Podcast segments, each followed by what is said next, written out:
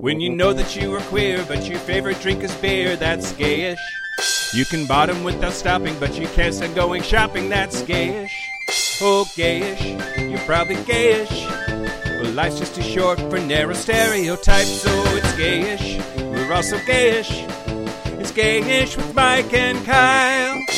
Hello, everyone in the podcast universe. This is gayish. the podcast that Snopes rates a mostly false but very adorable while doing it. it's super true.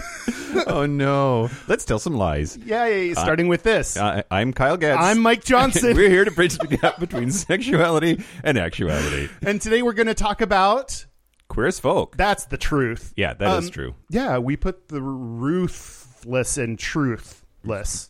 Um. Great. Okay. Or, or Ruthie, a character in the new Queer as folk. Oh, really? I d- God, I didn't catch any of their names except Daddy-O. I Right. mean Daddius. Daddius? yeah. Yep. Um, But Well, but this this was one of our Gap Bridger uh, uh, selections. If you if you are a Gap Bridger for uh, three months or more, then you get to meet with Kyle and I and get your own idea produced as an episode. So Forrest Nail was uh, the the dude that chose this Force Nail of end credits fame. You may recognize him from his name at the end of the episode. as a super Gap Bridger, which he pointed out you've not fucked his name up even once. Which that's just tempting fate. Oh, you're welcome. Forrest. I don't know how I can do that. Okay. Um. Um, but yeah, he actually he asked for this months ago, and we were like, "Well, how about we wait until the new show comes out?" Yeah. so that's what we did, and that's why it's timed for now. Yep. Yep. Uh. One programming note. Yeah, It's Pride Month. It is Pride Month. Happy Pride Month. Happy Pride. That's it. Still is. And we have a happy hour, June 23rd at 6 p.m. Pacific. There's an event on our page. You can go. You know, say yes to, say yes to the guest, and uh, we're looking forward to it. It'll be fun. We'll hang out, we'll chat, we'll pride, we'll do our gay shit. it's going to be super duper fun. Yeah. and uh, on Zoom, so get ready for that. Gayish, brought to you this week by Zoom. Zoom, it sounds like you're flying, but you're on the ground. Go to zoom.com slash gayish if you want a 404 error. Goodbye, everybody. This has been an integrated ad. Okay, uh, do you, do you want to, we actually do ads that are a little bit integrated, so that is hashtag not an ad. I don't know. Uh, do you want to talk about the news? Yeah, let's do the news. right out of the gate, Kyle. We're doing so good. Shut your mouth hole. It's time for your ear holes. News, news, news. Okay, news the first. Just yesterday, on Saturday, the 11th of June, the North Idaho Pride Alliance held Coeur d'Alene Pride in the um, in Coeur d'Alene, Idaho, a quote family-friendly community event celebrating diversity and building a stronger and more unified community for all. Sorry, a family friendly community of ints? Event. Event. Okay, cool. Great. And uh, yeah, on the way on the on the way to Coeur d'Alene Pride, a group of 31 people, members of the white supremacist neo-Nazi group Patriot Front, were pulled over. At about 1:30 p.m., police received a call from a concerned citizen who had seen a group of people who quote looked like a little army jump into the back of a U-Haul truck with masks and shields. So it was basically a clown car filled with assholes. like, uh, Oh, like a yeah, clown in the actual sense of like, yeah. Yep, the officers made the traffic stop and arrested 31 people inside the truck for conspiracy to riot. Uh, it was made up of individuals from states across the U- the U.S.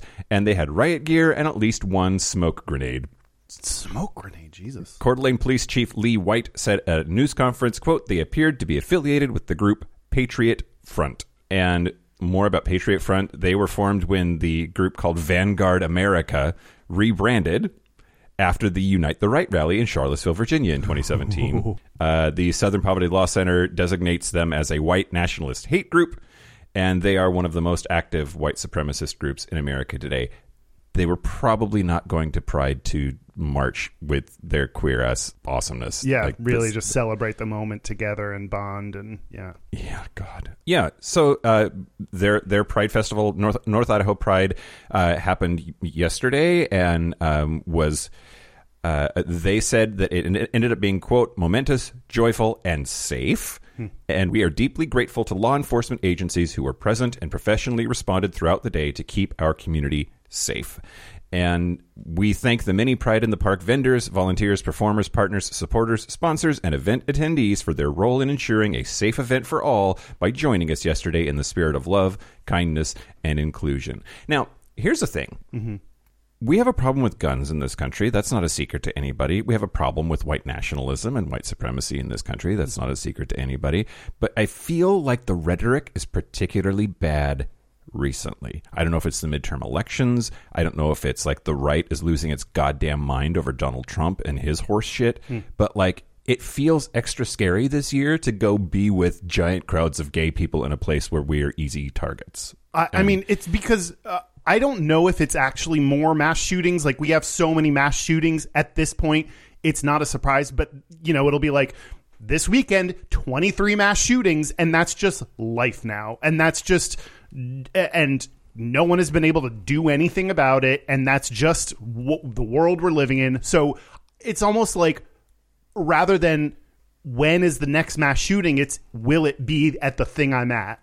Yep. Is the question. Yep. Which is, and yeah, like Pride would be a very good target for someone that is angry with a gun. Yep. Yep. Yep. I mean, what did the gun do to him? Why is he mad at it? I'm kidding. uh, uh, uh, uh, yeah, it's it's really scary, and I'm I'm I'm grateful that there are, you know, people who are working to make sure that these things don't happen, and this clearly was an example of a near miss. Yeah. Um, yeah. And uh, just be safe out there, y'all. If you see something, say something. I don't know. I don't know. I don't have any good advice to give, except I think it's important that we not let that fear prevent us from showing up and and and celebrating to the best of our ability. Yeah, but I mean, I, I also think part of it, it, like, you know, we don't necessarily have to like have advice more that like uh, w- the, it's an understandable, reasonable fear you have if you do have it, and your way of managing it, whatever that is to you, uh, is understandable. And there are lots of ways to celebrate Pride. Like, I agree. Like, if if you're comfortable going out into public spaces, like it's important to show visible statements of pride and community and unity and love and happiness and joy when you're when you're LGBTQ plus but also if you're afraid there's so many ways that is not the only way to show pride or to celebrate pride for yourself. It can be online in a community in a discord server. This is a dumb place to plug our discord. I did I accidentally almost went into that. Um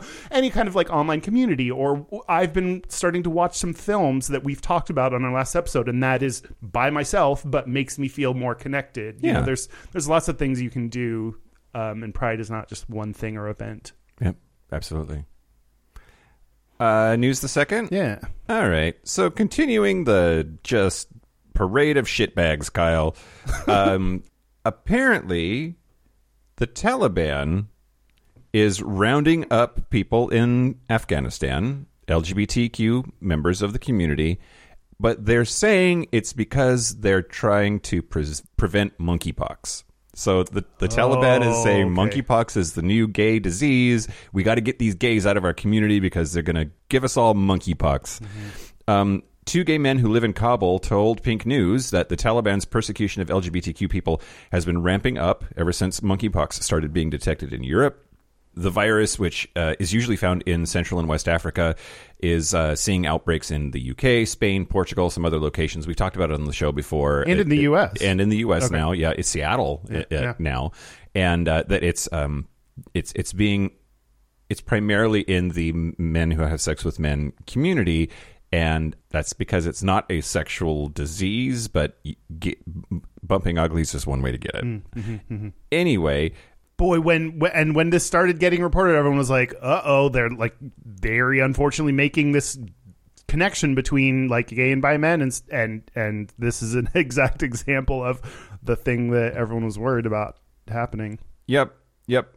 Um, i recently got uh, tested positive for covid i'm you know did my you know stayed home stayed away from people all the all the shit i was supposed to that the cdc said and also reported it um, through a really inconvenient like king county call line or whatever but like did the thing like reported it so they we have numbers because um, anyway but like when they went through the demographic questions one of the questions was orientation and i was like ah fuck i'm gay like but like yeah, i didn't get it because i'm gay Yeah. Although it might have been at a gay event. that I get it? I don't know. I'm not sure. But like, I, like even just saying, telling them that I was gay is like both the truth, and we should have that for accurate reporting. And also, I was like, oh fuck. Yeah, for sure. It reminds me of when um, people were reluctant to register their civil partnerships with Washington State after Ref 51, Ref 74? 71, Ref 71 passed. Uh, that the everything but marriage law that we had was, was Ref 71. Ref 74 was gay marriage. Uh, r- but um, they were like, given the current political climate, why would I add myself to a registry of gay people to hunt down? I right? remember Like, you talking about that on this show. Yeah, yeah. It was up from episode of Yep. Uh, okay, so the Taliban, they're fuckface asshole dickbags. Yep, yep, yep, yep. Um, This this podcast taking a strong stance against the, The Taliban. uh, Malik Malek Malek, a gay man living in Kabul, uh, said, "quote The Ministry of Health has stated that no cases of the disease have been registered." Yet they are still looking for excuses to harass the Afghan gay community. Wherever they see handsome men wearing no local clothes, they check their cell phones, and if they find the slightest evidence that they are gay, they arrest them and take them away. Holy shit! Um, and uh, according to this man, uh, trans people are just as much at risk. Apparently, if the Taliban finds a nude photo on a person's phone, they will beat and detain them. oh my god! Th- Quote, the Taliban do not like anyone to wear fashionable clothes. They threaten all homosexuals with death after being detained. They say they should wear local clothes, should not shave their beards, and act as they wish. Trans people cannot even come out of their house. Anyway, Wow, God! I mean, talk about stereotypes and the pain and the challenge of stereotyping people. That like, yeah, that, that God, man this- has a nice haircut. Get him. yeah, yeah, absolutely. Jesus. Shit, Uh, news the third? great. Okay, great. So I felt like I had to cover all three of these stories today. Anyway, Thokozani Shiri is a, a a man that died in prison in the UK because he had HIV and they withheld his medication. Oh. And he died of an HIV related complication. Uh, he was serving two sentences at, at HMP Chelmsford in Essex. Uh, in 2017 until 2018, and then again from 2018 until his death on the April on the 14th of April 2019. Um, apparently, Essex Partnership University Trust was aware that he was HIV positive, but uh, he was not allowed to go to an HIV clinic and was not provided with any of his antiretroviral medications, uh, which, as we know and have said m- multiple times, can lower a person's HIV um, load to undetectable and Which is untransmittable. untransmittable. U cannot- equals U. Yep. But apparently, it was during this second stay that they uh, they failed to provide him with the vital medication for months. They put him on the medication 19 days before he died. My God. But Um, you said, did you say he died in 2019? 2019. Why Yeah. is this a news story now? It's a news story now because there was a inquest. There, the investigation is happening now, and there was a big um, court hearing that uh, got over last week on Wednesday. Mm, got it. So there, um, the, the jury found that five separate failings had caused his death, including the failure to provide his medication during both periods of imprisonment and the failure to refer, refer him to an HIV clinic. Um, when he was finally taken to the hospital, he was put into an induced coma, and before his mother was able to see him, uh, and he remained that way until his death. Uh, despite being in a coma, he was kept in handcuffs and chained to his hospital bed. The prison and probation ombudsman Sue McAllister said that his care was, quote, unacceptably poor. This is a case in which a young man died a preventable death as a result of what I can only describe as neglect by healthcare staff, and whose mother was then treated with gross insensitivity by prison staff. Um, If, okay, yeah. on our side, cool, thanks, ums buds person. Um, but, ums, but, um, neglect seems to be the nicest way to say if there are five levels of failure, there is more than neglect. That is not one step. eh, Like if you have checks and balances and multiple times that check and checks and balances fails, it's not neglect. There's an intentional or malicious or there's something. It's something more than whoopsie. Right? Yeah, absolutely. And there's a there's a dehumanization of people in prison that happens, especially in our hmm. culture in the United States, of like they're less than human, they deserve what's coming to them. Just a, a total lack of awareness of What did they do to get there that places blame on like Yep. Yeah. Absolutely. People are more than their crimes, and we forget that. Yeah. And I think that's particularly pronounced with queer people, right? But like you see, this is an example of an HIV positive person, but there's also like trans issues, people getting g- gender affirming care that they need when they're in a prison system. Yeah. uh, it, it's just uh, th- there's this like we don't really fund prison systems to care about people because that's where we throw people away. Yeah. And it's really unfortunate that, that this person uh, ended up dying again of a totally preventable reason because of because of this this phenomenon. Uh, hopefully, something comes of this inquest, and the UK prison system can get its shit together. Yeah. And hopefully, we get our shit together too, which Yeah. we won't. I know. I was going to say I don't know much about the UK prison system, but if it was the US, it would be I would have little to no hope for that. I mean, at least over the short term. Uh, news the fourth. I wanted to end on a positive note. Rebel Wilson came out. Yeah. Oh, but this. Well, yeah. Mostly Positive. I didn't know if you Yeah. knew how the. I didn't know if I- you knew the follow up Yeah. part. Yeah, yeah. So I, I wanted to end on a positive story, yeah, and then it, it was very. We were all excited, like good, genuinely happy news. Rebel Wilson, welcome. So happy to have you. It's wonderful, and it still is. It's it is. That's awesome. You know, Pride Month. It's just lovely. Yep. Australian comedian and actor Rebel Wilson, 42 years old, has announced a new love in her life. She posted a photo to Instagram on Thursday with her and her girlfriend Ramona Agruma snuggled up and smiling. It says, quote, I thought I was searching for a Disney prince, but maybe what I really needed all this time was a Disney princess. Heart emoji, rainbow emoji, heart emoji, hashtag love is love. Turns out that she did that because an Australian newspaper reportedly uh, threatened to out her. They gave her 48 hours to say something, or that they were going to go to print with with uh, uh, out- outing her. So she chose to control her own narrative and come out. And she apparently has been um, with this person for several months now, and for whatever reason, all gay people have the right to come out in the time, manner, and place of their choosing. Um, and, Except if you're a anti-gay politician. right, well, yeah. Exception, but um, but but she uh, clearly was choosing not to come out as being in a same-sex relationship, and and so to be to be forced into it. yeah. Also, fuck you, it's Pride newspaper. Yeah. you couldn't wait until July. Yeah. Do, be anti-gay during July. well, and it's um I was going to say something insightful. Fuck. Oh, great. Oh, I uh, I also read them saying like we were just asking questions and that line now has become like okay, we've heard that enough that like uh, that is never what you're doing. Right. Even as a newspaper, if you ask a question to someone who's not out about their if they're LGBT, that is not just a question. There is a uh, Yeah. whether you want it to be or not. There is there is some weight and danger behind what you're doing. So even taking it at its most innocent, which I don't actually think it is, asking a question is not innocent. Right. I don't know. Yeah, absolutely.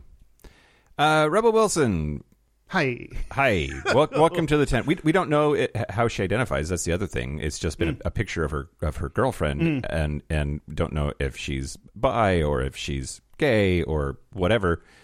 More on that later, maybe. But but they're a, they are For our tell all interview with Le- Rebel Wilson. they're adorable and they look lovely together. Happy Pride. That's the news. That's the news. Well, speaking of people that are lovely, I would like to thank the following Patreon members who support us on Patreon. Great. If you want to support us on Patreon, go to patreon.com slash gayish podcast. Thank you to Dimitri DeSantos. wow. I know, right? Wow. Sorry to everyone else who has a dumb name compared to Dimitri DeSantos. Uh, people like Clay Parker. Clay Parker. Wait, isn't that one of the guys from um uh, South Park? That's Trey Eric Parker. Stone Street. That's Trey Parker. Tr- Eric Stone. Eric Stone Street. Are those two different people? Anyway, uh, Donovan Atkinson, um, Love Your Diet, and Harrison Pankratz. God, I'm sure everyone Atkinson is like, okay, that these people get the dumbest comments from us. Okay, uh, Harrison Pankratz, you have a Z in your name, so do I. I get it. Um, thank you. If you want your name read uh, and to support us for some reason, you can do it at patreon.com slash podcast. Do it. Speaking of Patreon things, as you mentioned, this is the episode requested by Forrest Nail. So yeah. Forrest, nailed it. well, we preemptively say congratulating ourselves. Um, you, I think, are going to say things, uh, and then I'll respond to them. You know, Great. uh, maybe we'll just keep doing that for a little bit for the rest of the episode. Okay. Hey Kyle. hey, Mike. How, what do you say we podcast on podcast? I say we talk to each other for maybe the next hour or so, depending on how we feel. Great. I don't know. Uh, what do you? Okay, sure. you go. Um, I want to talk to you about the history of queer as folk. That's not a thing. I know it's not a thing. Okay. But but so so the name of the show actually has a little bit of a fun history to Hmm. it. I just always thought it was queer as fuck, and they were just playing on that. Okay, we'll get there in a second. Oh, okay. Yeah. So so in northern England, in Yorkshire and Lancashire, apparently there is a a, a, a saying that has been common enough for a really long time. It's there's note so queer as folk, which I my accent is not great. Hmm. I, I didn't really try an accent, but I can't. You can't say the word note with an American accent and have it make sense. Anyway, there's note so queer as folk. It's a saying in Northern English dialects, and it means there's nothing as strange as people basically they're saying that people are crazy and weird and unpredictable there's and th- there's nothing as queer as a person is the is the is the you know the, the the meaning there but at least at least in northern england it was common enough of a phrase that that's what they decided to invoke with the name of this show. So the first incarnation of the television show queer as folk was on british tv uh, it was in 1999 uh, only one season. Um, there was then like a two part follow up in, in 2000 to like wrap up the show. It feels a little bit to me like the Looking movie, like bad. like just in yeah yeah in that like the show got canceled, so now like here's our our attempt to Yeah. put a butt plug in it. Yeah. you know. Yeah, yeah, yeah.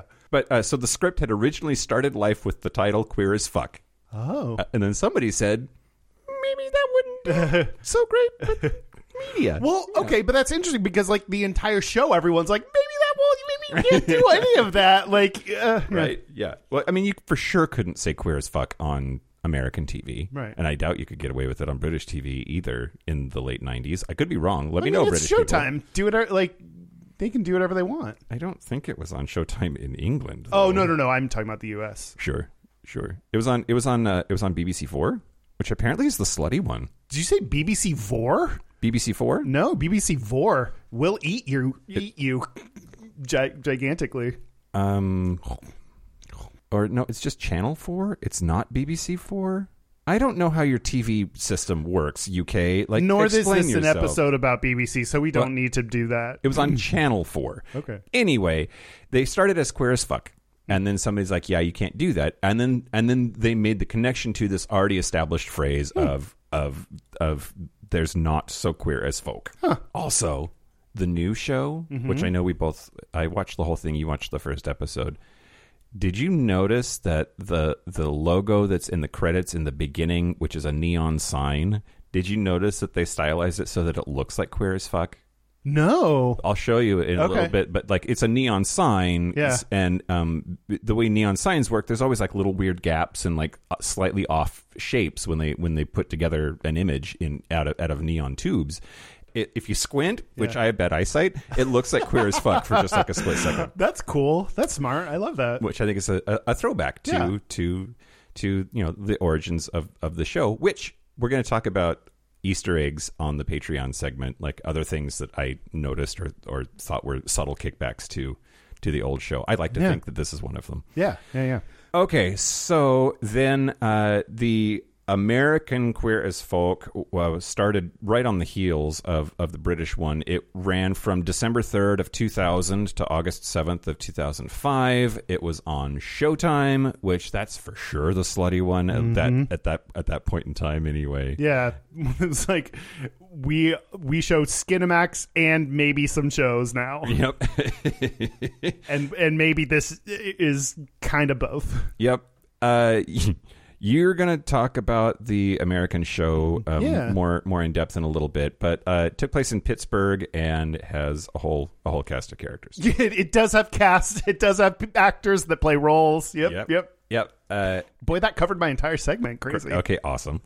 and then uh, Queer as Folk in 2022. So there's a brand new one. It came out three days ago in the United States at the time of taping, so a week and some change ago when this episode actually drops. Did you refer to us recording as at the time of taping? Yes. Wow. All right. That's, All right. That's what we're doing right this second. I mean, I guess so, Do you but need to turn on the time cave? no, no, no, no, no. I understand how this works.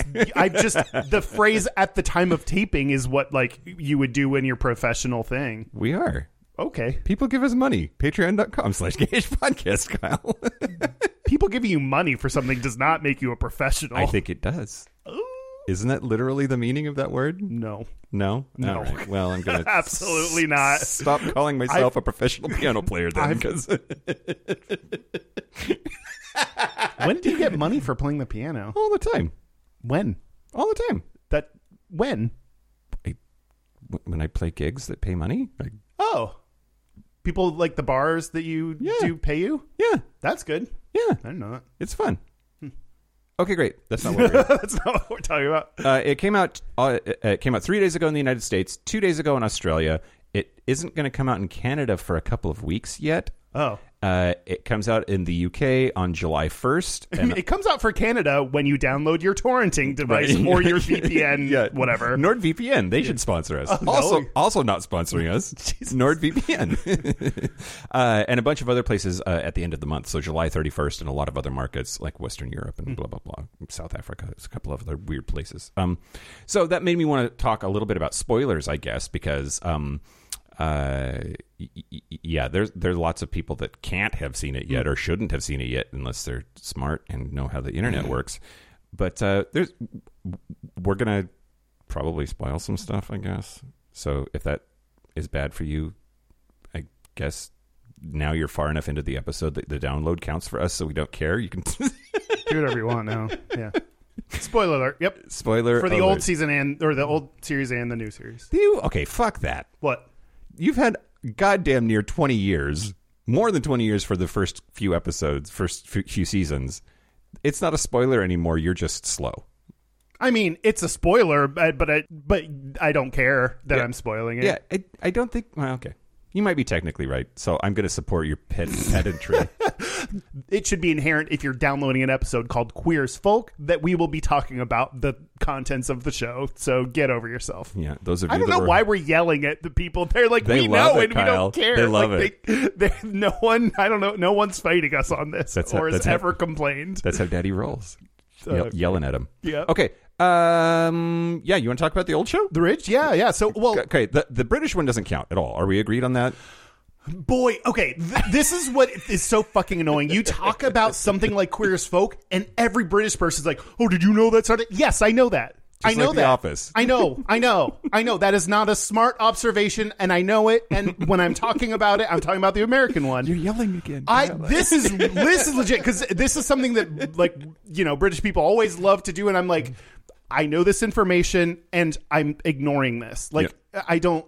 It's just like they they think it makes them special that they know this information. Sure. I also think that British people think like think we ignore them more than we do. We ignore them a good amount, so sometimes it's fair. But something Yeah. like this, I'm I don't I don't know. Maybe I would. Uh, I don't know. We get it. It was British first. Oh, okay, cool. Um, yeah. So I'm going to talk about the American version. I did you watch the original? I have, the U.S. original. I have seen lots of episodes enough that I like know some stuff, would recognize the actors, know some of the characters' names, but I I, I don't think I ever watched the whole thing. Hmm. Certainly not like encyclopedic.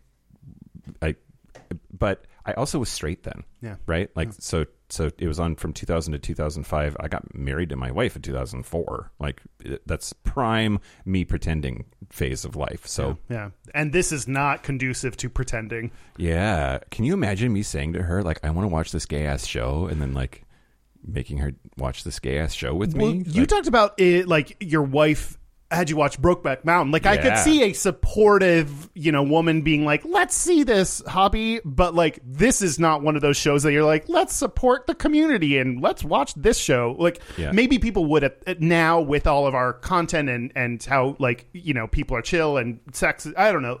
At the time, this would not be a "let's be cool and support the gays" kind of show that you would watch. Yep. Like that is just not.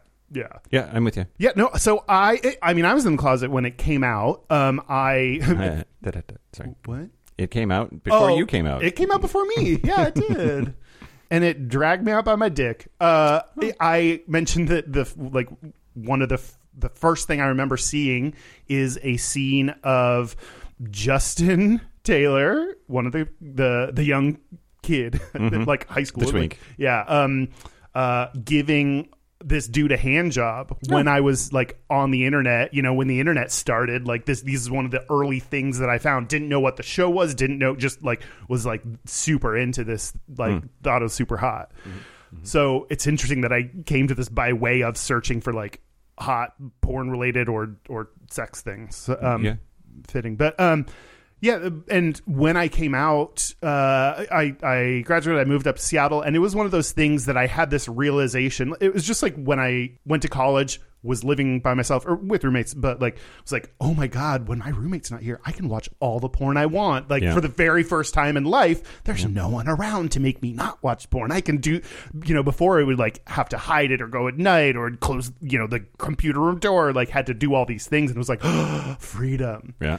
And it felt very much like that when I lived alone. I, I was like, oh my God, I can watch this show. I live alone now and I can watch whatever I want. And even if it's racy or sexual or whatever, I get to do what I want. Yep. So, and this is probably one of the, if not the earliest actual gay TV shows. Like I can't even. Th- I I had seen episodes of Will and Grace, so that's not true. So maybe like the second thing that I ever saw. Mm-hmm. Mm-hmm. Mm-hmm. Um. So, like this and the L Word, I watched around the same time. Like these are like kind of my early gay TV show influences, and uh, I. I, I, it's been a while since I've watched it Sure. before recording this episode, I said in my mind like I will not be rewatching this at all. Like I just I I don't want to. I um but I watched a couple reviews. Uh, Matt Baum, who was on our uh, show a long time ago, uh, did a Queer as Folk puts pride on television uh, video on his YouTube channel, and then I watched uh, Queer Stories uh, on YouTube. Uh, uh, Queer as Folk, twenty years later, and it's still a controversial show. So a couple things, um, just if you want to see some reviews and people talk about it, and reminded me there is more they talked about complex issues and and and some of the conversations, as Matt Baum says, some of the conversations they're having are ones we are still having, like uh, being a mother uh, with a lesbian couple, like being a mother in a family versus dykes on bikes. You know, they talk about this pull between activists and family life as you know. The, part of the thing is like those don't have to be opposing things but but they, they there was this couple struggling from their activist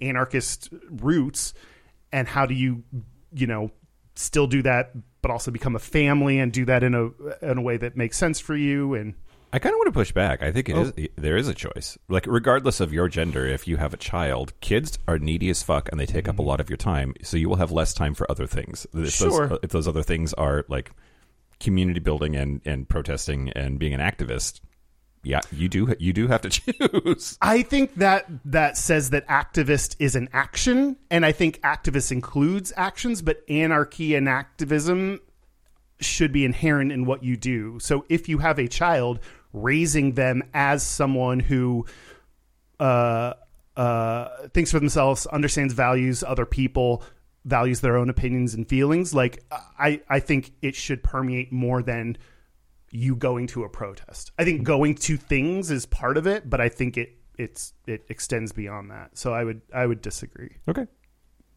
But I get what you're saying. Uh, they, you know, they so they, talked about I most related to Michael, the main character, because he was struggling with like how do I, how how do I be out, or you know, people talking about like do we still need pride, or you know, there's uh, all these topics that continue to be relevant today. Again, those are ones that I remembered from just watching some recaps. What I what I remembered before is a lot of the stereotypes I thought about and knew about gay people came from that show. So what I what stands out most when I think about it is you're supposed to have lots of wild hot sex. Mm-hmm. Uh, you're supposed to go to the gym. That's where like they that was their central perk. That was their meetup place. Was Gay church, yeah. the, the gym. Yep. It- drugs. Like I that, that that's one of the hardest parts. I, I think thinking about like their drug use. I very much internalized. uh, I I have thought a lot about this, not just for this episode, but just in general. I am not someone who believes that you know, video games made me do it. Like it turned so like Sure. you made a decision, and sure, things you watch and see influence you, but like you're making decision. So I I have made decisions.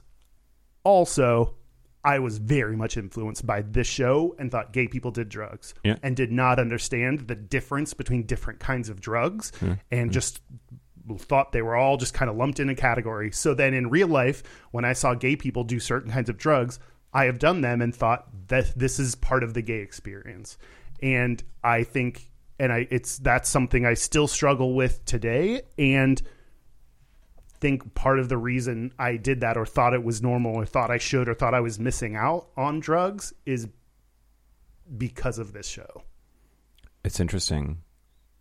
So, uh, watching the show, do you think that they were glorifying that drug use? I Because normalizing and glorifying are, are you know slightly different shades of the same Yeah. sort of color. But I'm, I'm wondering if you felt en- encouraged.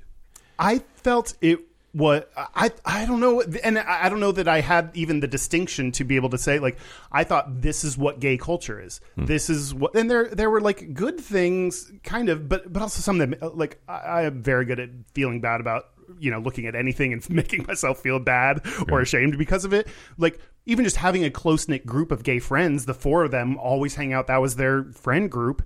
I was like, I don't have that, so I think I'm supposed to go to the bar and like and you know hang out with this group of friends. So I did that for a while and was like, oh, I don't actually like these people or care about or like all we do is go to these bars and not actually talk about anything. And I don't want to do this. So like Yeah. th- there are certain things even that were just like friendships that I later realized I didn't want. But yeah, I think it they said you go to bars, you do drugs and that's kind of part of it. So I don't even know if if it was I don't think it uh, yeah, I guess normalizing would be a better word, but I don't think I even knew the difference. It was just that was just the given. Yeah, yeah, interesting. Yeah.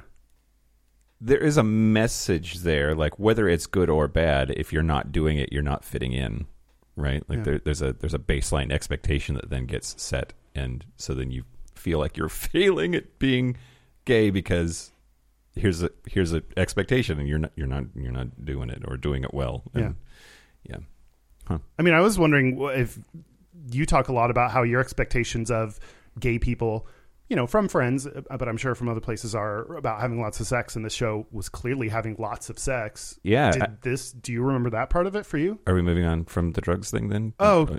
Yeah, yeah, I think so. I mean, I mean that that is a big part of like my current struggle is knowing how much this influenced my decisions and again I decided them so I don't like I'm not one to say it was media but like also I need to be honest about like what plant things that planted ideas about what was what gay people did Yeah. and that I if I didn't do them I I feel like I needed to do certain things, drugs, sex, uh, things, and if I wasn't, I was jealous. I was like, that's just the gay experience. So I haven't done these things, so I'm missing out. I'm not being gay well, or other people must be hotter or better or more outgoing or social. Like I got a lot of insecurities yeah, from those expectations. That makes sense. But what Yeah. uh, what were you say about you and sex? Oh, uh, that uh, my my central narrative for my failure as a gay man has been my lack of ability, much less desire to have casual sex, to just fuck whoever and not only have that be fun, but be okay with it. And it's taken a long time, a lot of therapy, and a lot of talking about shit on this show to recognize that there's nothing wrong with me. I'm not broken. I'm just that's just how I'm wired, and that's fine. Yeah. But I think that that identity, that expectation that you're just supposed to fuck like crazy any old random stranger that you can get it in, like, is pervasive, and um, I it's very well represented in this show. Now there's a there's a I don't know a cause and effect thing. Like, did this show make that uh, image, or is this show just reflecting the image that already existed, or is there like an amplification process between the two? Yeah. Probably all of that at the same time. But yeah, I mean that that show very much, with the possible exception of Michael, if I remember right, Michael Novotny is it, he still fucks a lot of random ass people though. I don't know. Anyway, just this uh, just this idea that you're supposed to like shake hands, make like and, and then and then fuck, do a line of coke together and dance all night, and then like hang out at work the next day and have that be fine. Yeah. It, like that's that's very very much written into the culture of that show, right? Yeah, yeah. Part of what I needed to write down and remind myself is like there is something very great about this. You know, it, it is part of this sexual revolution and freedom and God, that's a great liberation that what? Macy Gray, Sexual Revolution. Oh, I don't think I've heard it. I'm going to add it now. Go ahead. She, sh- uh, see her on the season one of Queer as Folk. No, um, but it's more like sexual revolution. It is. Um, so there's something very cool. Like I, that's what I I had to because of my difficulties with this show. Had to remind myself of some of the positives, including I love and support things that say sex is good and we can talk about it. And there's lots of kinds of sex, and that can be sex with strangers and group sex and sex in a club like a bathhouse. And like uh, you know there's lots of kinds of sex that i very much support and like that they did that. And i think they were unapologetically queer and sex positive in a way that at the time i that's not what i internalized from the show. Yeah. Yeah, sure. but that was a very good thing that I think they did. That- And you know, it doesn't have to be all good or bad. But um, other good things. Uh, the uh, Michael's mom, Debbie Novotny, played by Sharon Gless from um, Cagney and Lacey. God, I love her. I only knew her from this show, like I um, but I I really like that they did not do the I'm from a, the main character from a homophobic family that like they flipped that and said we're going to go the other way. The struggle that he has with his mom is she's super supportive, almost annoyingly so in a way that can like she seems more gay than he does. Like he struggled with that part. I really loved that they t- they did that thing. Yeah. They, they that they didn't do the normal what we expected from a homophobic family. Yep, absolutely. Totally agree. Yeah. They had lesbians, so that, I guess that was cool. you know, had- but it was just like here, here you go. Here's the lesbian couple. Really, in retrospect, the fact that these lesbians were hanging out with all of these gay men, like, that's the most unbelievable part. The- yeah, the, the L word was like, wait, no, lesbian, like they had, they should have their own lives, and I'm sure that again, I like this is what I remember. I just randomly wrote Brian is basically gay John Draper, so that's I think he was Don Another show I didn't watch. I didn't really either. I, I watched the full first season. Was like, I can't do this. Everyone was like, no, no, no, push past it. I was like, no, you get one. Se- like you get season one. Then again, I haven't watched Schitt's Creek past season one, so I'm I'm in that trap where I think shows get better. A whole season. Season one of um, uh, Don Draper presents the universe or whatever it's called is like Ted Lasso?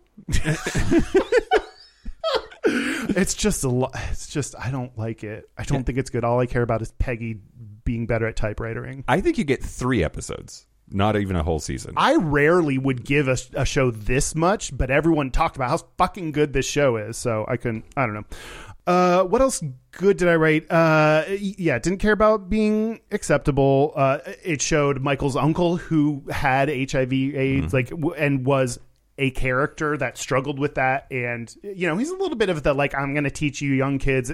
You know, Gay but- elder statesman. but but had you know his own life and um this show uh, on the good side like showed gay friendship which is something we've talked about as like not very but also had very much the which even shows do today like underpinning of there is sexual tension between this gay friendship and we we still I don't think are good at showing platonic gay friendship so all of them are like oh they're probably going to fuck at some point you know and it's like God. Yeah. uh I don't know do you want to talk about age of consent Oh my God, Kyle. Woo. So, uh, uh, Justin was in high school. his character was 17 years old at the start of the show Yeah, yeah, and Which- and in the in the British version, that the analog character um, was 15 mm-hmm. and there's a there's an age of consent thing there that is is interesting. I did not go into the annals of history, but at, le- at least t- today in Pennsylvania, the age of consent is 16.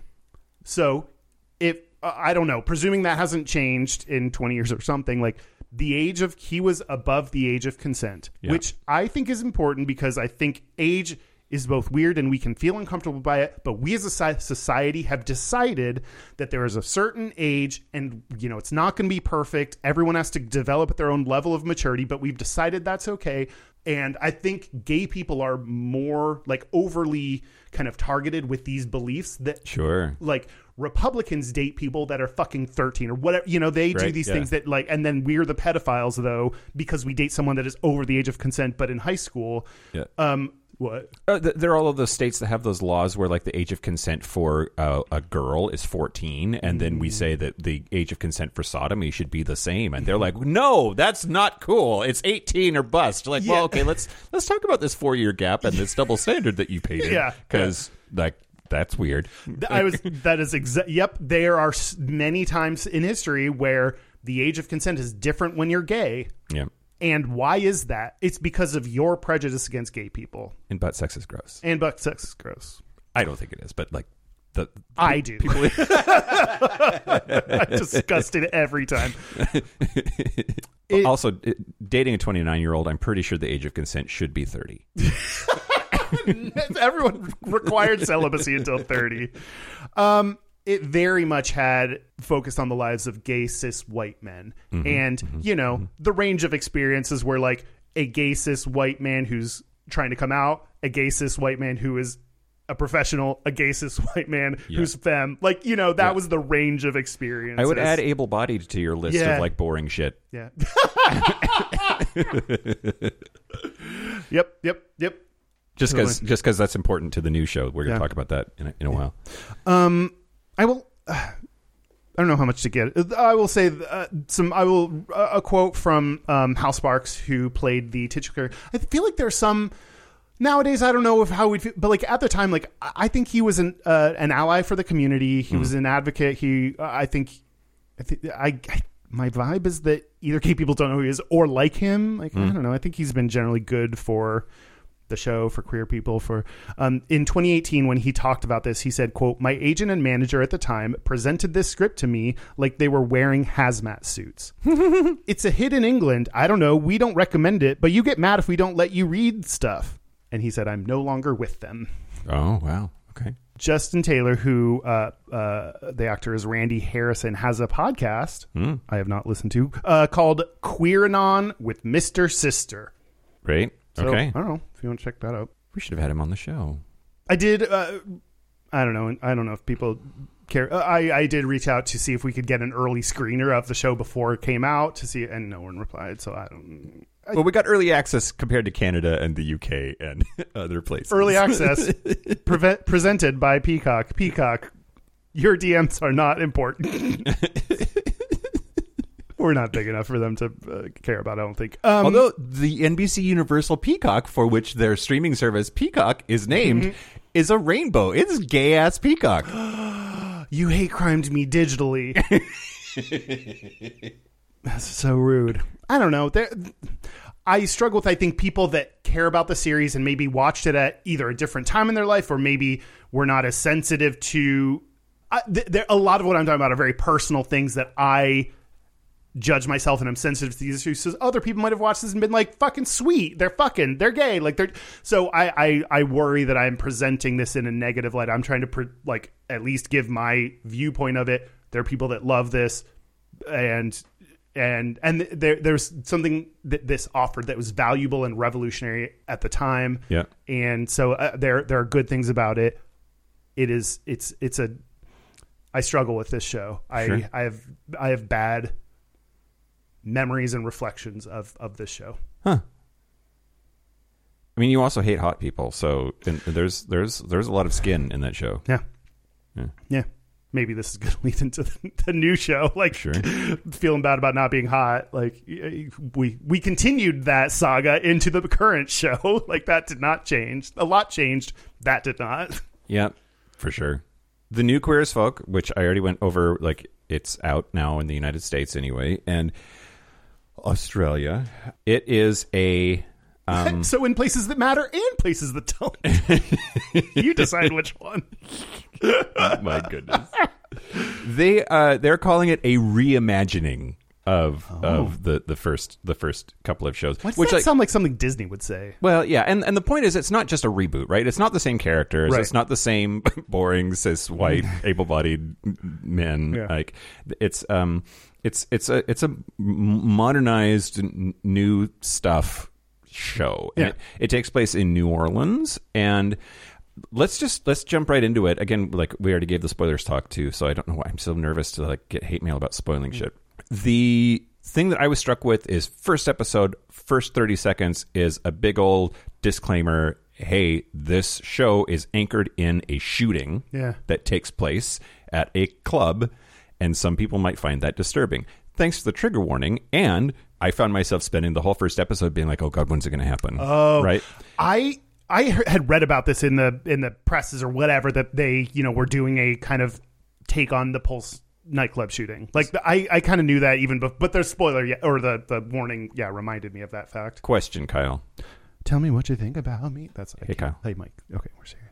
This is the six year anniversary of the Pulse nightclub shooting this week. Yeah. Do you think releasing that show is tone deaf? Is it intentional and that's okay? Is it just pandering? Like, do you have thoughts or feelings about that? Because I sure do. Wow, suck it, pan people, pandering.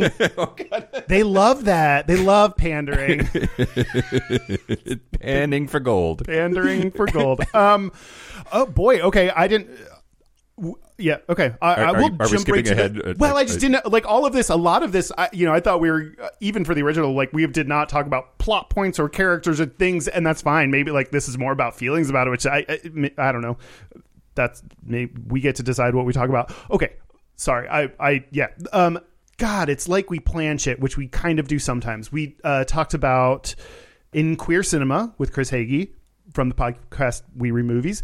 Queer, we, we talked about queer cinema in our episode about queer cinema.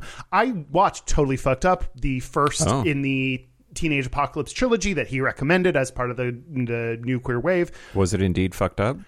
It was that one. I will try not to give specific spoilers. Hmm. It was a difficult watch. It was an independent movie. It was authentic real lives of people, and it was a, a challenging watch. Mm, mm-hmm. And I think, especially given what I learned about that wave of media, it is that movement is people pissed off that no one's doing about anything about AIDS. They're angry. They're angry at straight people. They are saying that straight people are bad and we are better and activist and you know I- uh, there's a lot about that movement that I mentioned and to have a difficult movie that maybe plays into some of the tropes that was made by a per, a gay person in mm-hmm. that time mm-hmm, mm-hmm. it's it's different than a movie made by and for and starring straight people that plays into tropes. So on our on the Spaces app, I, I was talking about this with someone like, and it made me think through this even more. Like Philadelphia, the screenwriter's gay, but like most of the other people involved are straight people, and they're dealing with this thing, and it's like you're you're benefiting from our tragedy. It's not a gay person benefiting. It's not all these gay people that are putting out this art. Yeah. So I think But then it, the the other side of that coin, right? Does Philadelphia get made with a with Tom Hanks being a gay person, like being uh, like played by a gay person? yeah. Yeah. I don't think the movie gets made. It certainly doesn't reach like cultural icon status that it did. But if that's your excuse for casting straight people in movies, then gay people never, then that's always every movie. Correct. I yep. But so anyway, the reason I brought all that up is I think it changes it for me when it is a comment about the Pulse nightclub or or the, the shooting made by queer people that are writing and processing this information. That was a very long path to get to where I am now. Is I don't think it's I think the the timing makes sense for the release. It's during Pride and you know around the anniversary, and that's when we're thinking about it as queer people and dealing with it and processing it. And art made by queer people to think and talk about this when done with the proper warnings and and as much caution as can be provided to this topic. Mm-hmm.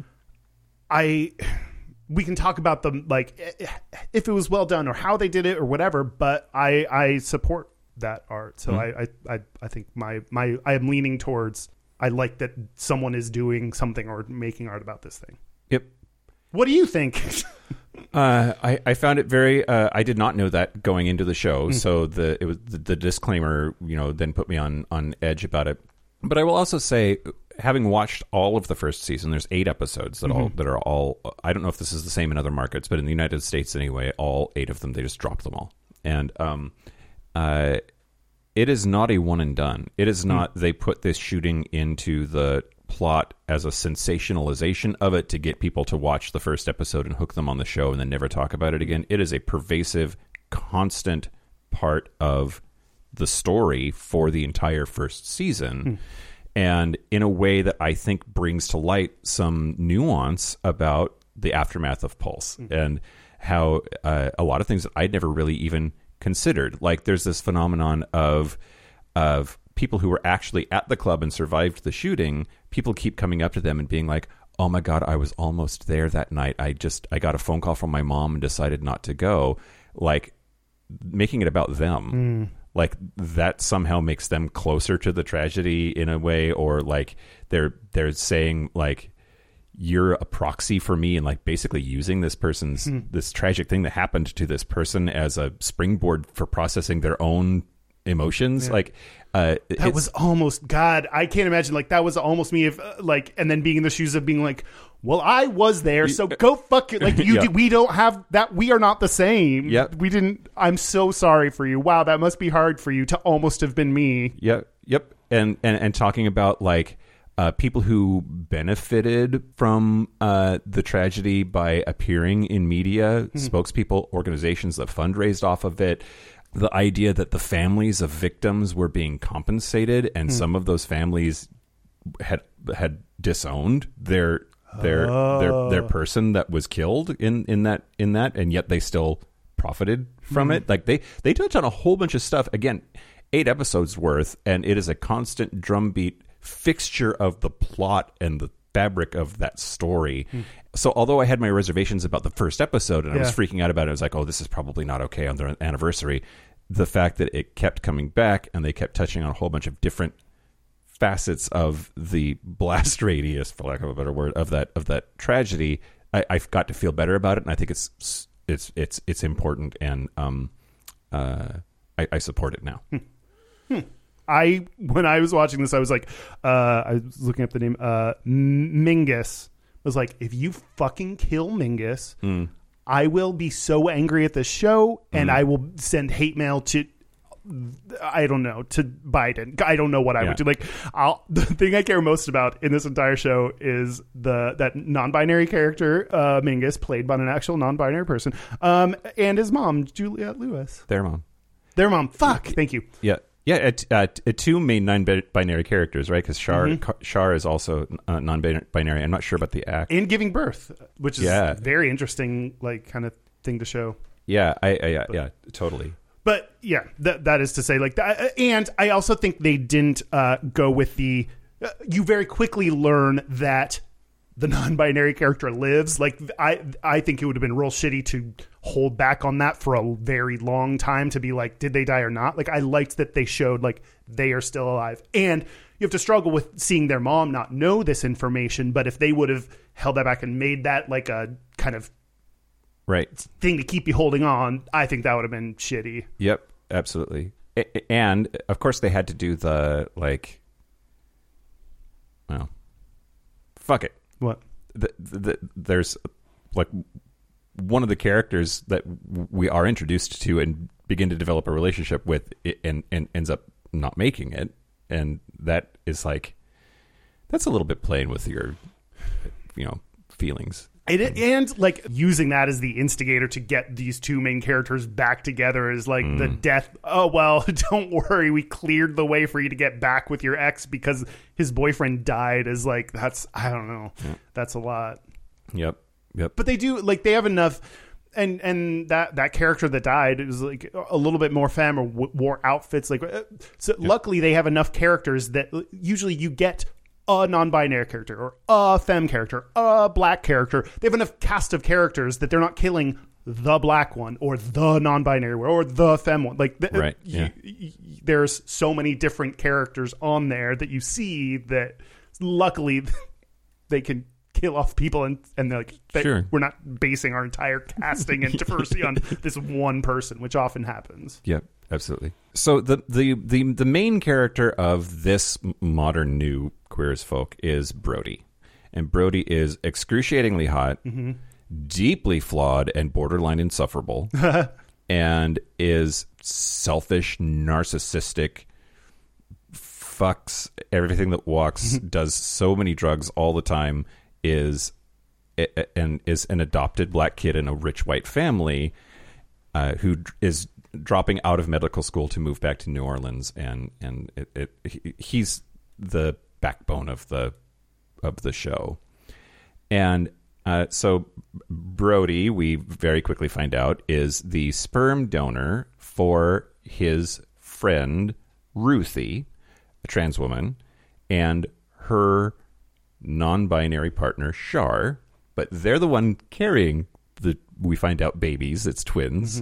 So they're really exploring some I think really interesting valid things about the queer experience of of n- not just people of different places of gender being together and and starting a family, but then also the realities of like sperm donation and how does surrogacy work and and uh, it, it's uh, it, the, the, that triad is fascinating. I think my, my favorite dynamics in season one are the way the ways in which Ruthie and Shar and Brodie interact with each other and, and sort of try to navigate this clusterfuck of shit. Yeah. Um, Which that um I think that they carried on from the original. Like I, I you know, I mentioned like uh, they are talking about real queer issues that maybe are, are not as discussed or that it can be bad people or bad takes, but like things that people are struggling with. And I think that's at least what I saw so far of them continuing to do that real queer struggles that Yeah. people actually have. In the first show, in the American show, in the 2000 show, whatever, the old the old American Queer as Folk, uh, did one of the characters donate the sperm for the lesbian couple? Uh, yeah, Brian. It's Brian's kid. Brian, why pick Brian? Anyway, Because Brian and Lindsay were friends. okay, And then Mel had this. I think that Lindsay is, if um, in Friends, the Carol, the lesbian Yeah. wife, was her actually had a real whole character built out, Oh. a real and not just a comedic lesbian. Like that. That is Lindsay in my mind. But, Oh, okay. Yeah, yeah. But they have, yeah, they have a kid as well. I liked the moment when when they they gave birth and the doctor was like a boy and a girl and the, the one of them was like Ruthie, I think it was Ruthie said we don't know that. we don't know that yet. yeah, yeah, which is great. yeah. Overall, did you like the first episode? Are you planning on watching the others? I mean, partially I like uh, did the free plan that you get the first episode. So there's part of it that I'm like, do I want to buy a full new thing just for this? I I watched this episode and then cried. Yeah. It was it was a lot to watch. Yeah, it absolutely was. Um and I I say that like from my experience with this show overall, continuing to see some of the things like drug use be a theme in here that I struggle with. Um seeing hot people that I've mentioned I don't watch queer things lately because I struggle so much with the way I look and um I don't know. Uh, and then yeah, seeing the like it it was uh, I don't know. I don't know if I, I would I don't know if I'll keep watching it. It was it was a lot. It was um I definitely had strong feelings about it in a way that says like I think this is an artistic show that is gave me feelings and that's what art is supposed to do. Yeah, Um, I, I don't know if it's the time or place for me to watch it. I don't know if I care enough to watch it. I don't know. okay. I don't know. Would well, I mean you watched the entire first season, so did, and we, uh, which we we like said we were going to watch the first episode or something, and Yep. you continued. Is that because you liked it or because you wanted to to talk about it or It's because I didn't have anything to do yesterday. ringing endorsement? Have nothing to do. Watch this show. no, I watched the first episode on Friday night, and then when I got up Saturday morning, no, I watched the first two episodes on Friday night, and when I got up yesterday morning, Saturday morning, I, I really, I really, um, I, I was, I was invested enough that I, I wanted to, I wanted to watch more, and I wanted to see it through.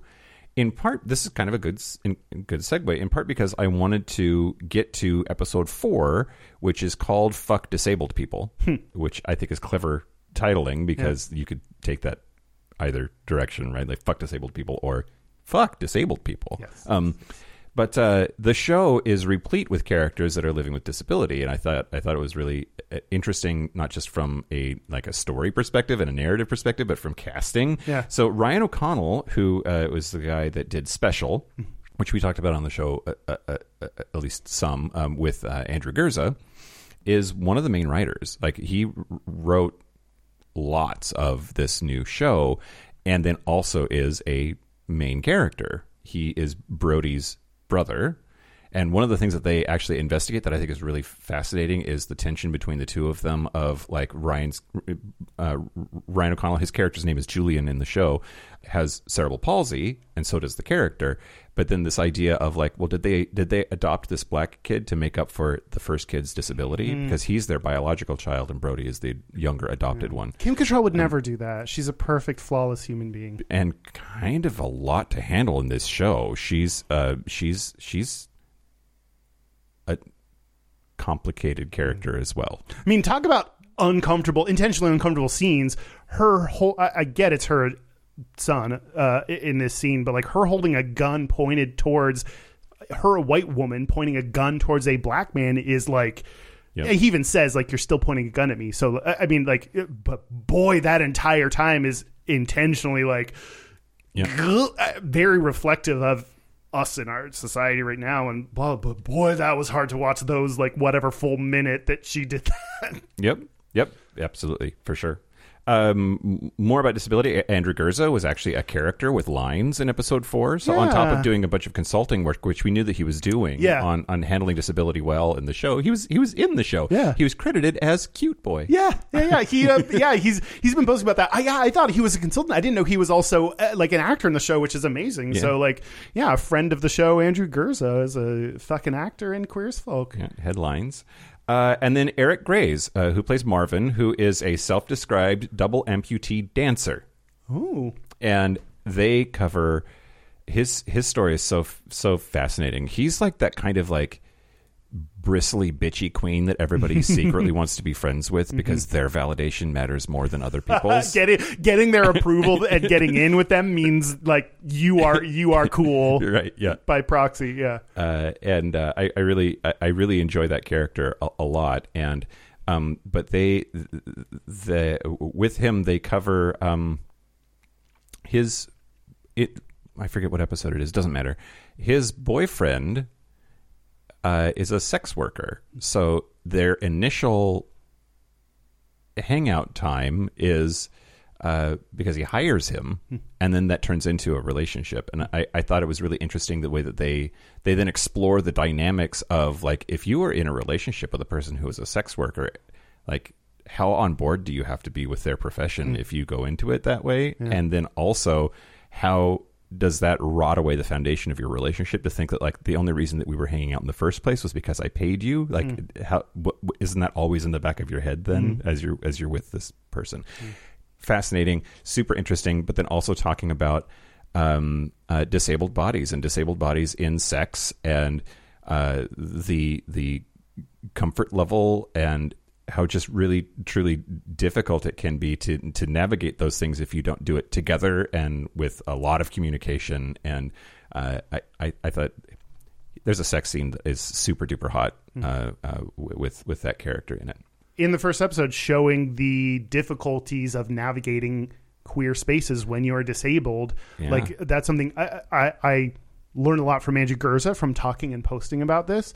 Uh, Andrew talked about someone saying you're hijacking Pride Month by talking about your challenges and struggles. This should be a happy time or something like that. That was like, Sure. go just fuck right off. Like Yeah. really, like if you think Pride should just be happy and everyone should have fun, that is a person that maybe you're newly out, maybe you don't know things, maybe you don't care to know things. I don't know, but like, boy, you need to learn a little bit. Right, Like, yeah. You have you have some growing to do. Yeah, slow your roll. Yeah. Yeah. Um. So then the, I'm really sorry. I'm really glad that uh, Ryan O'Connell is is. I didn't know he was a writer. I knew he will, you know, showed up in more episodes, which is great because like a lot of the press about it included his name, and uh, yeah. So I think that's a good thing about the first episode is that they continued on things that they promised and didn't do them in a sensationalist way because if if all these press things were like, "Hey, we have a disabled person in it," Oh, yeah. and he would like was barely if Ryan was barely in it or whatever, then that th- that would be like they're using him. But to have him include him in the press and him actually have a major role in front of and behind the camera is really important. And then I'm glad they included his name to be like he's a major part of this. So Y- Yeah, well, not just a major part of it, but a main character, right? Right. Because uh, Brodie's ex fiance Noah, who's super hot, was with Daddius, who dies in the shooting. Then they end up together. Uh, is weird name. I can't get over Daddius being the name of a person. Is that a name? I, uh, Brodie and Daddius? Yeah. What a, what are we doing here? My fantasies? So then w- Brodie then like, but didn't know that Daddius was with Noah because they were friends and like was would feel super be- betrayed about that. And like everybody's in on trying to hide the fact that they were together. Anyway, so he uh, uh, he tries to make a, a move on Noah. Then uh, Julian, so Ryan O'Connell's character, ends up moving in with them, and then Noah falls for him, falls for Julian. So they get to go through a whole bunch of like everybody's nobody assumes that they're together because they're too mismatched in terms of physical attractiveness. Like why would this why would this super hot dude be with somebody who is disabled and and the ways in which that impacts their relationship? And then um, trying to cover you know the there's more reasons to be into somebody than just their their physical attributes. And then the whole dynamic of like you, you just chose a brother over the other brother and how does that make them feel? Like i, I think it was super fascinating but yeah and ryan o'connell wrote so much of, of, of the show and I, I, I think you know he's an okay actor but like like but uh, they, they they explore some really really interesting things i think in a very real and human way and it, I, I ended up really liking it. Yeah.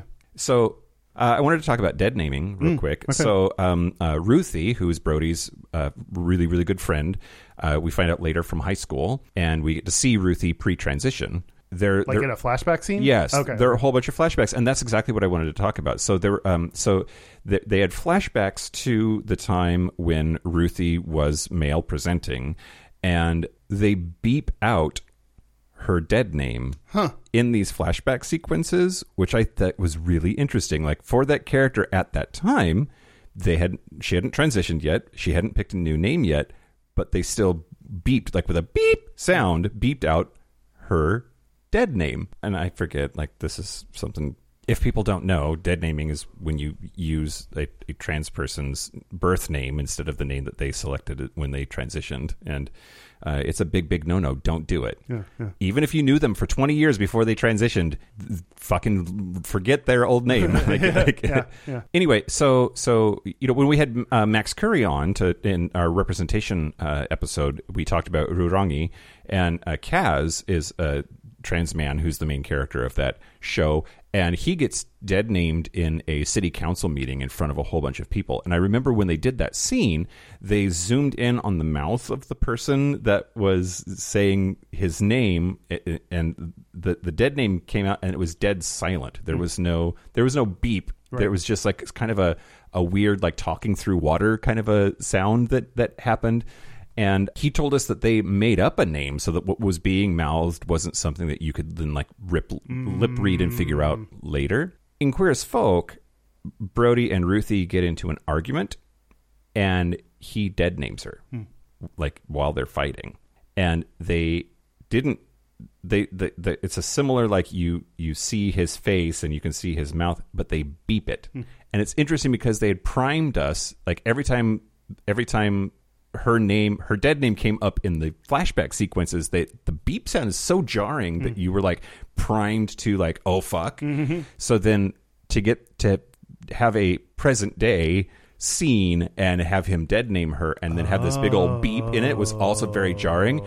It was it was like in that really good way of like art is supposed to move you. It- Yeah. it, it was it was it was moving because it was just um it was it was crushing it was shocking it was um really I- impactful and I just got shivers. That is very yeah. You do not expect to see it in modern day, like in the in the modern day scenes. Yeah. Yeah. and the actors do a really good job of like l- l- s- just showing the the betrayal there that's Yeah. involved and um anyway uh, it was I, I i thought it was really interesting Something that I, I would think should go without saying, but uh, nothing does these days because everyone sucks.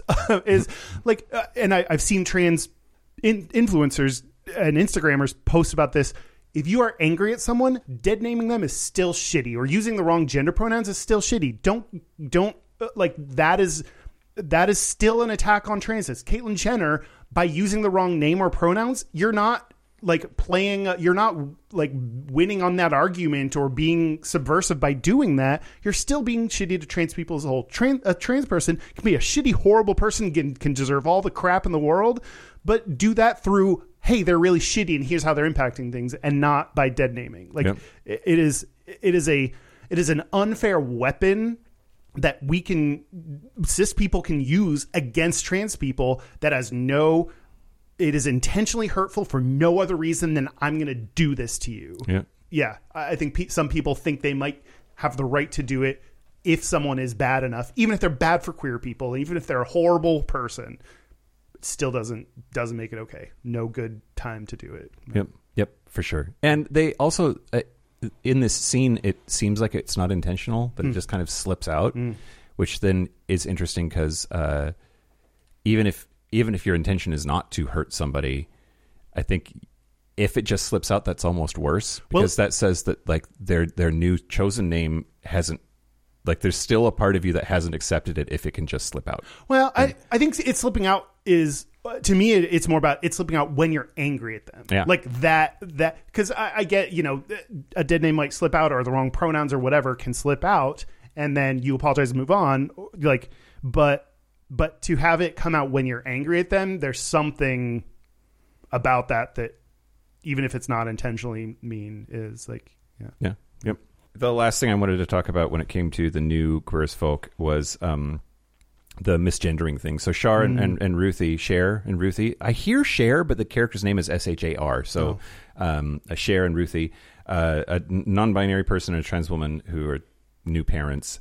And uh, they have their anniversary, so they decide to go to a fancy restaurant. And the, again, boring, older, cis, white, able bodied uh, waiter, uh, hetero waiter, um, multiple chi- multiple times misgenders Shar. First with calling using she her pronouns, and then and then uh, upon being corrected says okay sir or whatever like like uses male gendering in, instead and and uh, so then there's this very uncomfortable awkward scene of they they throw a scene in the middle of this like white tablecloth nothing but white people fancily Yeah. dressed in this this very fancy restaurant and uh, go on this tirade about like the genitals of the dessert that they're eating. And uh, they end up getting kicked out of the restaurant. But i think it's the first time that i've seen misgendering be made such a big deal of and also for like there to be consequences I, I think that the polite thing that we see is you know for somebody to correct somebody and then for them to like go away subplot over Yeah. this this was like a full on like moment Yeah. and um it was really it was really sort of satisfying i guess to see to see uh it, it escalate and then keep escalating Yeah, yeah. I think there's uh, this is actually uh, ties into something I wanted to mention. Is like I think one of the critiques I read, and, and you mentioned like the main characters can be insufferable or arrogant or like, and that brought to mind this idea of you having to be a model minority, which comes up, and a lot of times, I mean, especially I think Asian like stereotypes that we have are you're expected to be a like a very certain way. So that's where I see it most often referred to. But so many times it is like you know what? It's fine to be a bad, like, you don't always have to be perfect and handle every situation perfectly. And with class, straight people do dumb shit all the time. And, uh, and not that saying this is dumb, but like, but you don't have to be a perfect person to react and be angry and get thrown out of a restaurant because you were misgendered. Like, you're allowed to get angry and maybe overreact or maybe do something that takes it to the other extreme like uh, to see a scene in that i, I like that I, I like the not showing perfect gay people or for perfect queer people. Yeah well this show has plenty of that. Yeah. also Nyle DiMarco is very very hot. Oh is he in it? Yeah. Oh good for him. Plays a deaf sex worker. Oh it's fantastic. There's some um, something that i really liked i wrote down this moment when the when uh, Mingus convinces uh, their teacher to give them a D, it is like. And, and they even talk about it in the, the next scene of they use their queerness as a way to convince this teacher who is also queer, the trans character, Ruthie, yeah. to to to change the grade.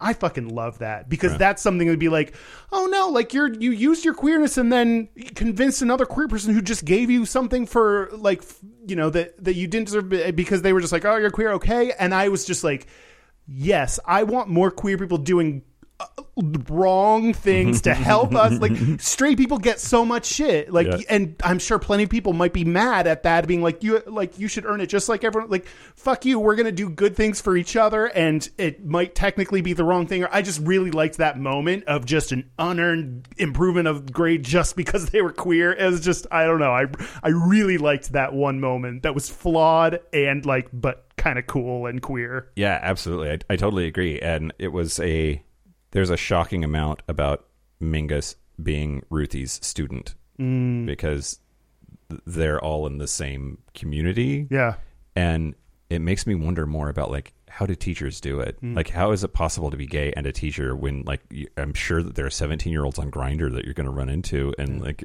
who are going to like hit on you because you're an authority figure. Yeah, like yeah, yeah. What a ridiculous clusterfuck of shit to deal with. Not to mention the political and current, you know, uh, you're not allowed to teach things like, uh, not to mention any of the, like, yeah, yeah. You sound like you uh, have good, good feelings about this series and liked it. I was just going to wrap up Okay. by saying we should talk about is this good for our community? Hmm. Because I think that there are a lot of stereotypes, like our show mm-hmm. talks about sometimes, that are perpetuated by this show, right? There, there's a lot of like just we're fucking debaucherous, ludicrous, drug fueled, sex obsessed, vapid shitbags Yeah. And that's very much in this show and are straight people going to watch it and get the wrong idea Yeah. also i think that there's a lot of it that rings true and honest and is just sort of a, a reflection of, of of what's actually going on and that we shouldn't be afraid of our own dirty laundry Yeah. um i don't know what do you what do you think I think we very much have to take the approach of two steps forward, one step back. Two steps forward because we they, we I didn't do anything. They they're showing such a bigger diversity that was clearly missing from the original, and that's huge and that's great and that's positive. And they're showing far more characters with different levels of disability and sex work and non-binary, like all these things that we talked about, and yeah, there's drug use and everyone's hot and everyone's going out and drinking. Like that's the so I think it is doing a good thing. I think there's still some challenges with it, and I, I keep coming back to what uh, Callie Wright said in our episode about Star Trek, mm-hmm. where they said sometimes bad represent what you think is bad representation is just not enough representation. Mm-hmm. I think I've been thinking a lot about that of like it's totally fair to show us using drugs. God knows we do that more than most people, mm-hmm, like more than the average person, like or going out or or clubs or hot bodies like there's so much of that that is true. And also I want to see a range of stories that include people not doing drugs. And and part of it is like when we have these conversations I want people to know part of what I want to talk about my original kind of experience with queer folk because I want people to know that that is not everyone that like mm, yes we mm-hmm. just because we have a greater likelihood of using drugs or we are more likely to have body issues so be a little bit like like some people are more likely to be jacked. You also see that so much and that's not everyone. And there are people like you and I that either don't fit in with the sex or the drugs or the or the or have done those just because we thought we were supposed to. And mm. I I that's something that media can't do is show that there's something that it can't do which is show real experiences. They can try they can do the art they can show an art artistic view of this but they are those still aren't real. No matter how real you make it unless it's a documentary this is not real. Yeah. so there's something they can't do and something that people need to know that isn't real. And i wish i knew that when i watched queer as folk. Yeah. Makes sense absolutely how do you feel about this real life is, real life is way more boring It's ve- it's very slow. Like you can just be sad for hours or days or a year, and then that that's just very slow. And that would be one scene in a movie because like it, to show you sleeping for a long, long time is not an interesting TV show. oh my god! Can you imagine if you just had to have a piece of cheesecake and roll credits and it would be fine? Everything's God, great. I- yeah. Well, what do you think about the show? Uh, I think that I, I'm going to call it net positive, Okay. and Hey, Nat, you're positive. Sorry, that's my dad joke. I think it's a net positive. I have my concerns. I'm worried about what some people will take away from the show, but I, I think as, as a cis white gay able-bodied man, I very easily fall into the trap that a lot of us do of overlooking the intersectionality of our community. And um, it was really, I think, great to live in a world, albeit fictional, where th- that that intersectionality is front and center and visible and, and being explored in a real human way. Yeah. And so I, uh, I I appreciate it, and I'm I'm walking away with warm, good feelings about the show. And there's a lot of fucked up shit. Yeah. Um. Did we do it? Yeah, I think we we covered our reactions to it, and other people will love or hate them, and and feel like we didn't cover their feelings on it, which I, I get that. Yeah. And so I don't know, join our Discord or Facebook group to share all the things that you felt about it and want to. But like, you know, we're just covering. We can only cover how we feel about it, and and uh, yeah. It did cost us a star. That one guy hated my take on the Britney episode and specifically called out you only get four stars because Mike's feelings about Britney. rated us five and then heard that episode and went back and changed it to a four because of that episode. Those are there. You know, there are some. Uh, there's at least a little bit of thickening of my skin that that this show has forced me to do, and one of it is, you know what? I, as the person that loved Britney Spears, that four star person, go fuck yourself. Do not love Britney Spears and take away a star is like the same thing as like I will take away your gay card. Like there, yeah, I don't know. That's we don't have to. I don't know All right. Well, in the Patreon segment, we're going to talk about. You said Easter eggs. Easter I have a couple more quotes from the current thing that I really liked. Uh, we'll, we'll brainstorm whether the name Daddius is really a name. great. Sure. Can't Yeah. wait for more discussion on this. All right. You want to take a break? Let's take a break. Let's take a break. Queer break. Yeah. Queers folk you. This is the part where Mike and Kyle take a break. Okay.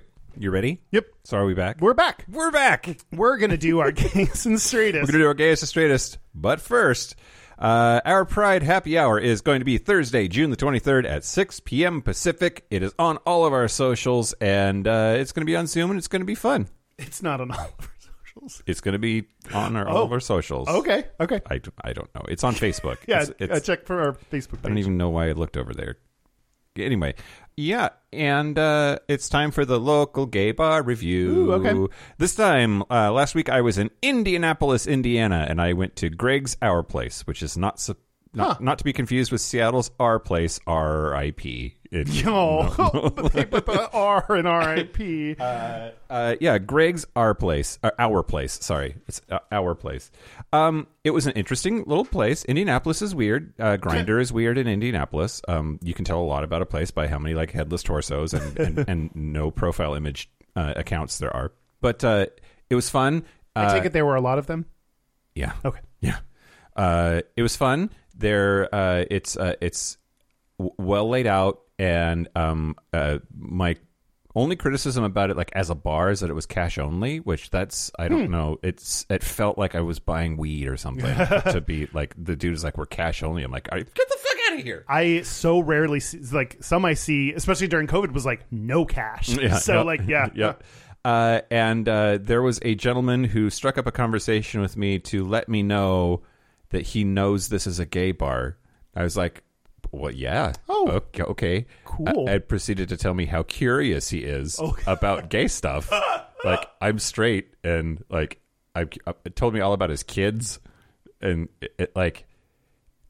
He, I think he thought he was dropping subtle hints that he wanted me to blow him, Hmm. but they were not subtle at all, even a little bit. He's like, How'd he taste? I, I didn't. Oh. I didn't. No. Oh, mm-mm. oh, no. what what's wrong with No. straight but curious? Nothing's wrong with straight but curious, but I like. I don't. I don't. I don't. Okay.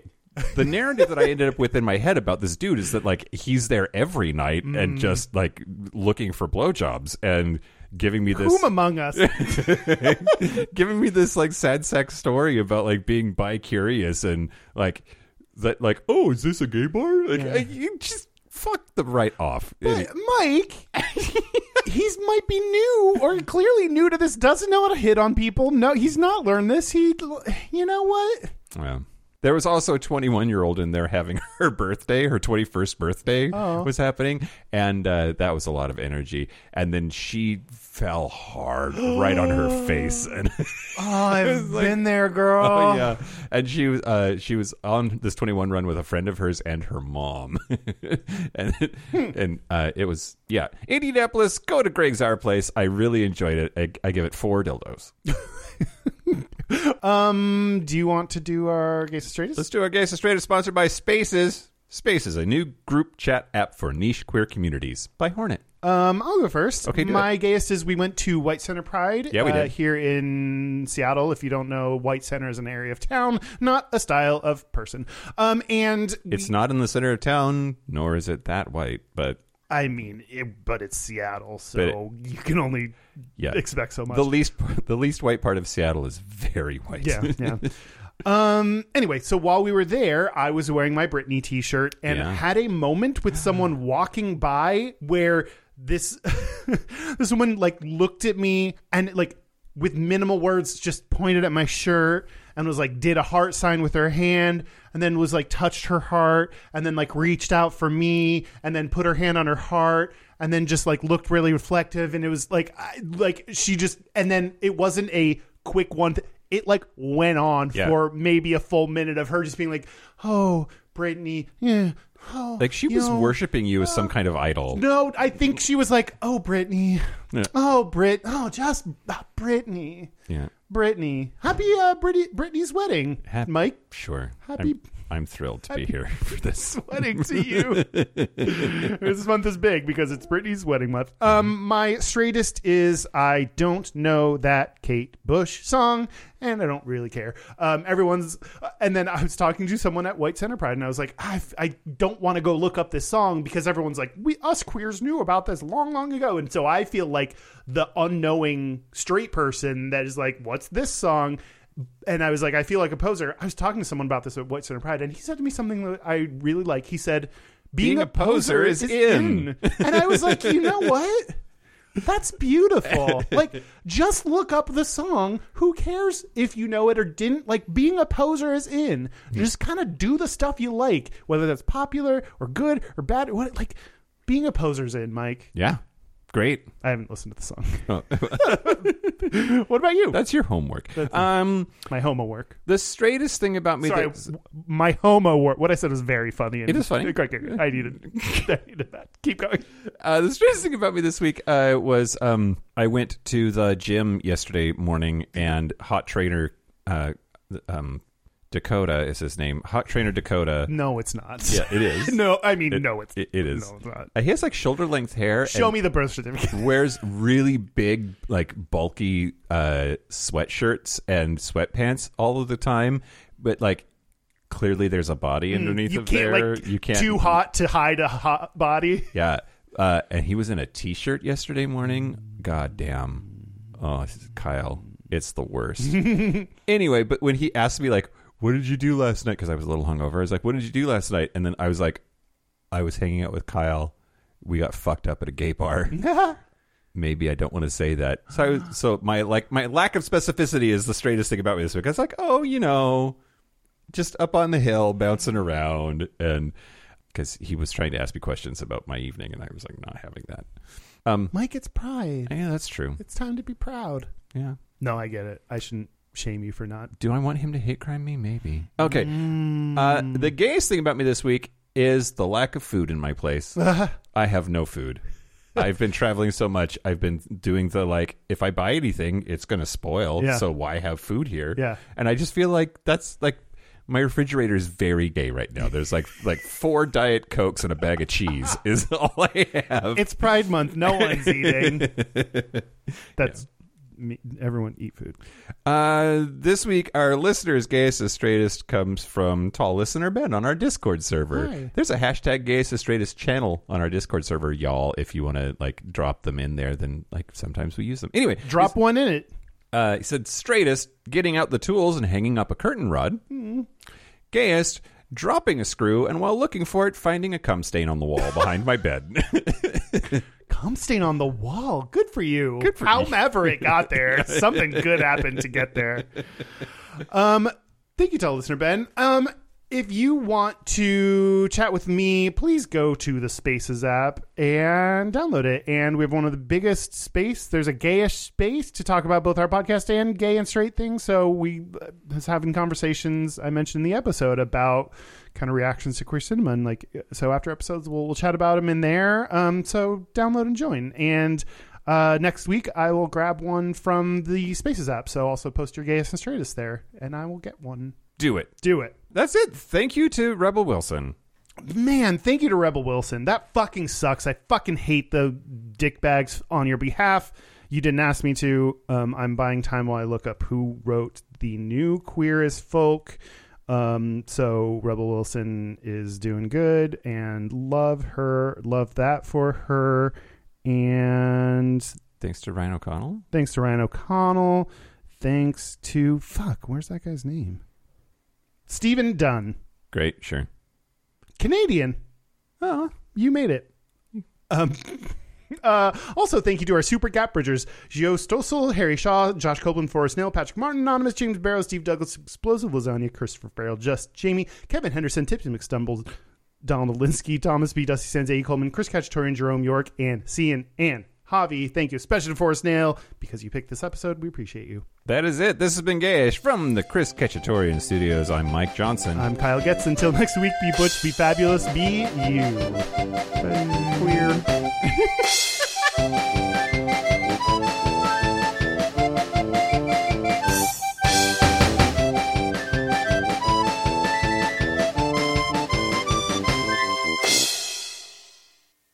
God, has he done anything since then? Uh, uh, when I was reading about like you know cast members what they're doing it you know it listed all of them like a lot of you know uh, Brian uh, uh, Gale Har- Harold is like he was in Grey's Anatomy and did and Nip Tuck and he played Brian Kinney, right? Brian Kinney yeah He's straight in real life, I think. okay that, I, that would make sense uh well, and he spent a lot more time naked in that show than Hal Sparks did, right? yes We saw his butt a lot. I mean, he was a fuckboy. Like he was, yeah, he was having lots of. se- He's, I mean, when I talk about the, the sexual kind of expecta- this expectations of Yeah. gay people, like it is him. He's doing all the wild stuff. And like, oh boy, I've never, you know, at the time, like I've never like had sex at a bathhouse, and you know, blah, blah, blah.